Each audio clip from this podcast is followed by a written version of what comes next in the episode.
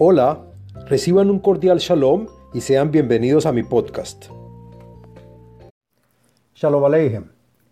Este podcast pertenece a la serie del tema del libro de los Salmos. En este podcast comenzaremos con el contenido de la introducción al libro y observamos el por qué este libro es el libro de las plegarias del pueblo de Israel. Hablamos de quién fue su autor y analizaremos del porqué de su nombre Salmos o Tehilim en hebreo. Bueno, el libro de los Salmos como el libro de las plegarias del pueblo de Israel.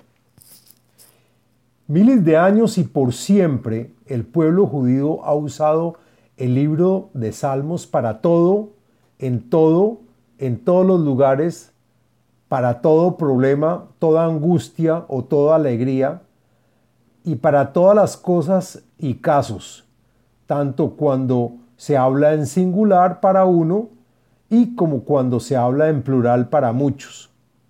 Asimismo, se lee cuando hay esperanza, cuando llega la salvación y también en agradecimiento. Desde joven, el rey David, cuando cuidaba el rebaño de ovejas de su padre, comenzó a escribir los salmos y continuó haciéndolo cuando fue rey y su rebaño era el pueblo de Israel, tanto en épocas difíciles, cuando enfrentaron al enemigo, pero también en épocas de felicidad y tranquilidad. Asimismo, hay bendiciones que se reciben desde ahora para un futuro próximo cuando llegue la redención por medio del Mesías.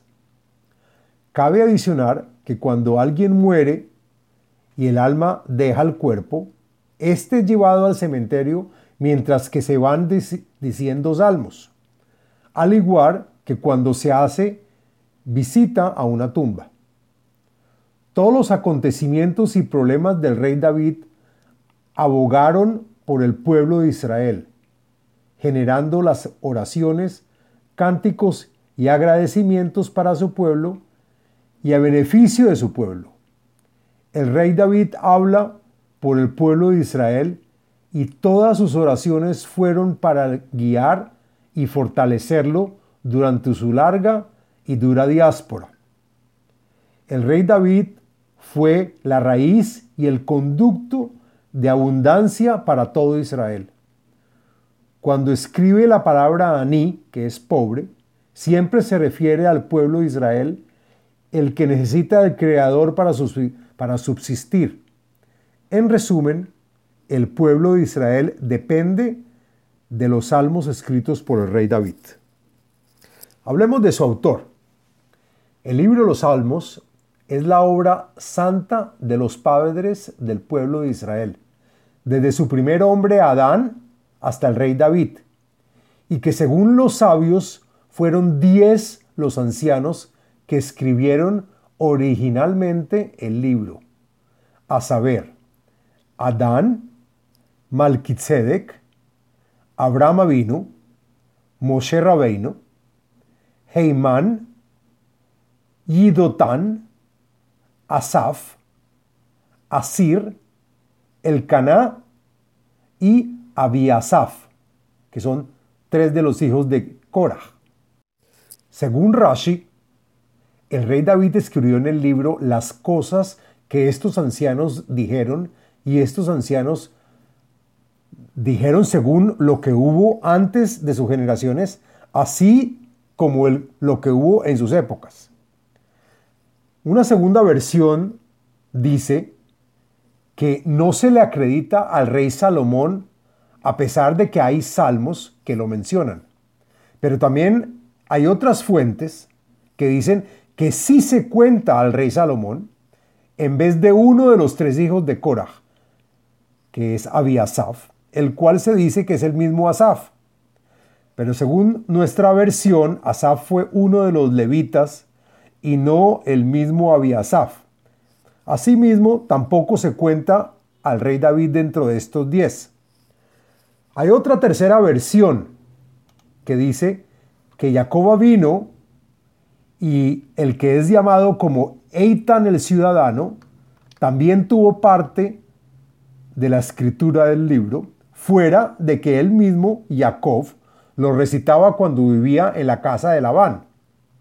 Una cuarta versión nos dice que Adán no se cuenta y en vez se cuenta el rey Salomón. Asimismo, se cuenta también al rey David y se consideran a veces los tres hijos de Cora como un solo autor.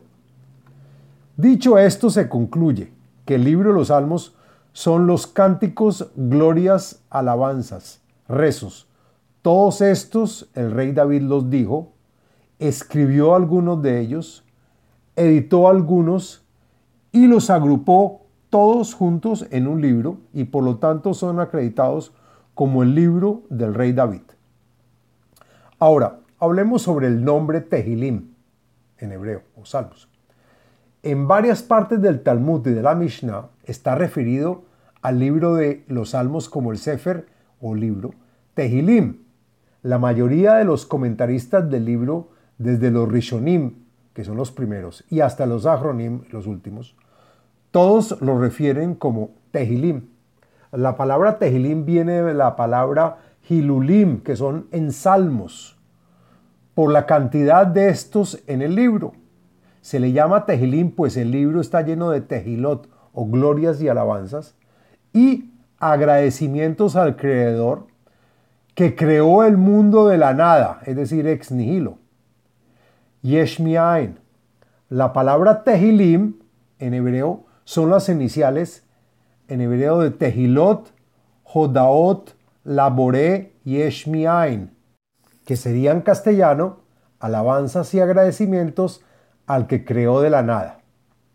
Decimos Tehilim y no Tefilot, que son rezos u oraciones, aunque dentro del libro sí hay partes que se les llama Tefilot, como por ejemplo hay un salmo que dice Kalu Tefilot David Benishai, por esta razón, hay comentaristas que preguntan por qué no llamarlo tefilot y súplicas, las cuales están por doquier dentro del libro, y por qué sí llamarlo tehilim, que son cantares y alabanzas por las, por las bondades recibidas por parte de Hashem, cuando por lo contrario la persona se encuentra en un problema o apuro y la persona necesita de un favor o salvación o ayuda o de triunfar en su quehacer.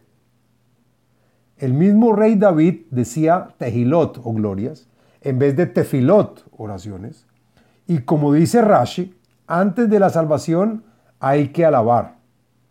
Asimismo, se dice tehilim y no tefilot para mostrarnos que al decir los tehilim es posible acercarnos al mundo llamado tejalá, de la palabra la gran luz espiritual, es decir, la luz que solo contiene misericordia sin contener ningún juicio ni ningún acusador.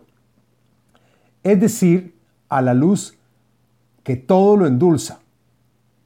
Por lo contrario, si hablamos de tefila, quiere decir la conexión a la raíz. Y ahí, en esta, los acusadores pueden inculpar a la persona Hasbe Shalom. Hay partes del Talmud que lo llaman Tilim o Tilei, como un diminutivo del Sefer Tehilim. Asimismo, Tilim viene de, palabra, de la palabra Tolim, que es colgado o dependiente del derecho que nos da el libro Tehilim. Y nuestros ojos están sujetos o pendientes de este libro de cánticos, esperando que nos traiga salvación por su estudio. Tilim en gematrías 480, que es el que vence a la mujer del ángel del mal y que tiene la misma gematría. Al decir los salmos es posible vencer y controlar, controlar al peor del persecutor. También hubo rabinos que llamaron a este libro de, de Tejilot o glorias y Tefilot oraciones, y la razón es que mientras que se dicen son en salmos, pero cuando cumplen con su propósito se convierten en glorias. Otro nombre usado es el de himnos, pues son canciones, poemas y alabanzas a Shem. Muchas gracias. Les habló Abraham Eisenman, autor del libro El ADN espiritual, método de iluminación espiritual. Sitio web abrahameisenman.com